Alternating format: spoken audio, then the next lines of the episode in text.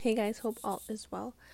I just want to talk about um, the rise of f- feminism and how that has affected the true feminines and what it's done to the masculine. And I was watching a video on it yesterday, which helped trigger my thoughts here. And it's um, I'll explain it in the way that make that kind of makes sense. And so, um, you know, with the rise of it, it's it's more of this um, behavior of oh, all women can do it all. We don't need the male figure. We've had it all figured out. Um, but at the same time, they still want the man, need him for to pay the bills, to provide for this and that, and still relying on it, even though they're saying that they can do everything and be anything, because they've become also very independent. And there's nothing wrong with being independent, but um, there, it creates this sort of imbalance between the two um, instead of creating a balance because now with the rise also of the true feminine in all of this she's very different because what happens is she will um, what's the word encompass and include the male uh, figure in her life. And he will provide protect her. And she uh, she will also um, be that support and sense of growth for him uh, is what she does. And she embraces her femininity. She also has um, the other component the masculine part of her but she doesn't let let that take over her feminine part.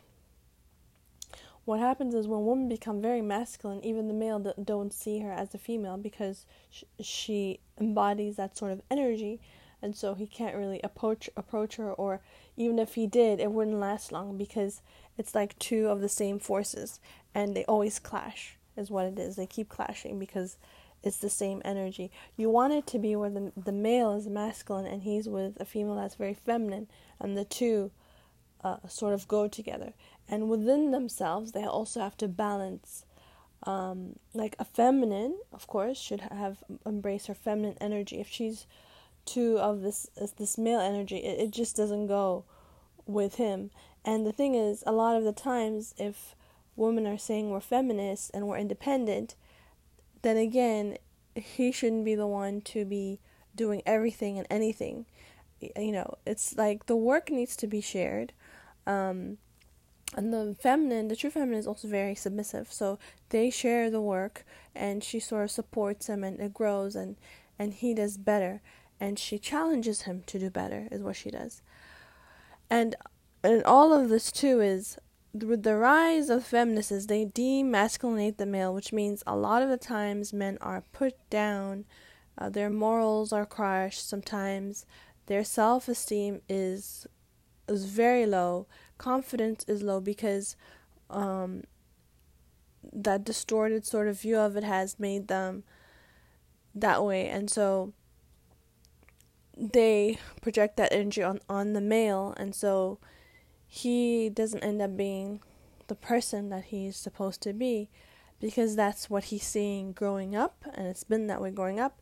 And then the females that he encounters are the same where um, they don't allow his growth for him to do better and to do better for the uh, sort of people around him. Instead it's more of him having to supply the needs of people who don't really need it uh, taking the energy off of those who actually do. So uh, for her, for the stuff that she needs, that she could have been doing on her on her own, um, there's just not a, a, balance. And so she actually, the one that is not a true feminine, will not uh, she will actually not support his purpose or dreams. She'll actually distract him because she's only concerned about her own interests. I don't even think she's in love with him for the, for the most part. Is they're never uh, like it's almost an obsession sometimes and almost control because it serves only their best interest. That's all it does. So they need the male figure on for that. That's all it is. It's nothing else. And so when it's not a true feminine, this is what exactly happens, and or along the, along this line, and so, but when she's true, she doesn't use and abuse him and use him for his time, his money. His, sorry, I'm trying to combine too many words on his time, his money, his resources, his energy. Uh, she doesn't do that. She brings, she makes him more grounded and stable, and he will do better. Usually, is what it is. So, um, yeah, I mean, I think it's so important to know the difference because what what what happens is when they're breaking down the morale of the the male, the males have, are becoming more weaker and weaker, and you know with a lot of the movements that happen as a result, ma- males are not as also masculine as they would be because even that part of them is not really embraced because anyway with them too. Um, they're embracing a patriarch, a pa- a, can't even talk, the patriarch, uh, patriarchy that is not, again, a healthy one. Uh, it's one that is unhealthy. So, along the lines of feeding their distractions, again, instead of their purpose, and so, um, and not really providing for the family or the community, but it's more towards their distractions again and to those who don't really need it. But so, um, it's the importance of in all of this is to say that when it's true, your partner, when the partner is true to you and and wants to see the best in you or for you to be better, it's going to be challenging. But the ultimate goal is they're bringing you to your divine purpose and to you and for you to be closer to the divine is what they do. They don't take you further away from him, and so you fulfill your purpose. The feminine that takes you away from it and distracts uh, the male figure and is almost only interested in her own self versus her and others around her. This is not the true feminine. She portrays to be, may even try to be, but usually is not. Just because they don't have the energy to embrace that. So not everybody has it, you know? Some do and, and, and, and some don't. Um, so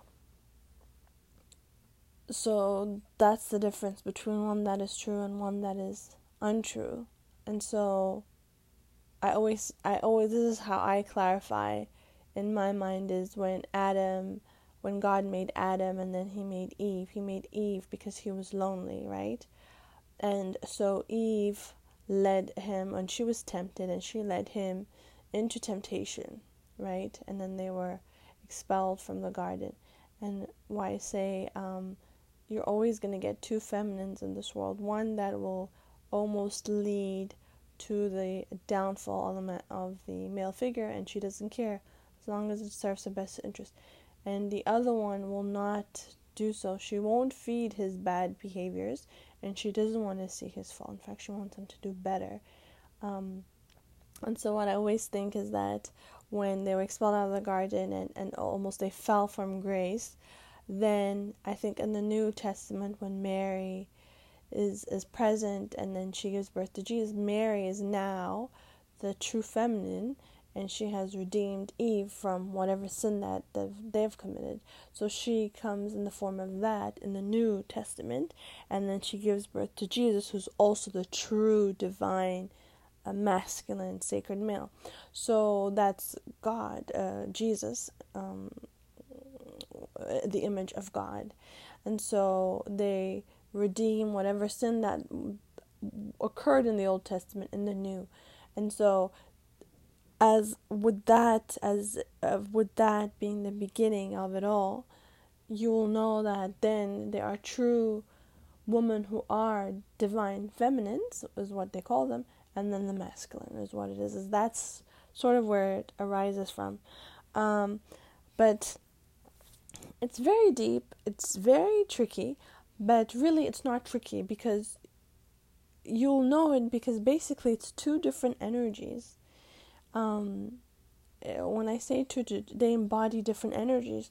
One simply, uh, when the woman is around, the true feminine is around this man, you will see him doing better in his life. He will be more closer to God in his dreams, and even if he falls, she's next to him. Even if he um, is, is going through a lot of stuff, she's with him, and he sort of rises even though he falls. The other one almost doesn't really care. As long as it's serving her interests, her needs, her wants, that's it. She could care less or even love the masculine because she's getting whatever she wants. And so, if, even if he goes down a different path, she doesn't care as long as her needs are met. So, the difference between the two is one really cares for his soul and the other does not. And so, the end of this all is is one is helping your soul reach almost paradise, right, to God, and the other doesn't. It sort of takes you to this to the path that is not narrow, but the one that everybody's taking. So it's when you think about it, it's really not that hard because it happens. You see it all the time in life, right? So once you're able to distinguish between the two, then you sort of know which direction you're headed and um, of course we lose ourselves along the way and we make mistakes but the, the the the most important thing is as we're making these mistakes we're learning them and we're not repeating them and and to know the differences between people and and to be discerning. Because we have to realize that this world is is very tricky and there's a lot of illusions and um, deception. And so when you're able to discern between different people, you're able to follow and stay on your path and not look anywhere else. And um, as I always say, this always boils down to staying on your path. Following that narrow road is what this podcast has always been about. So I hope it helps. And thank you for listening. Take care.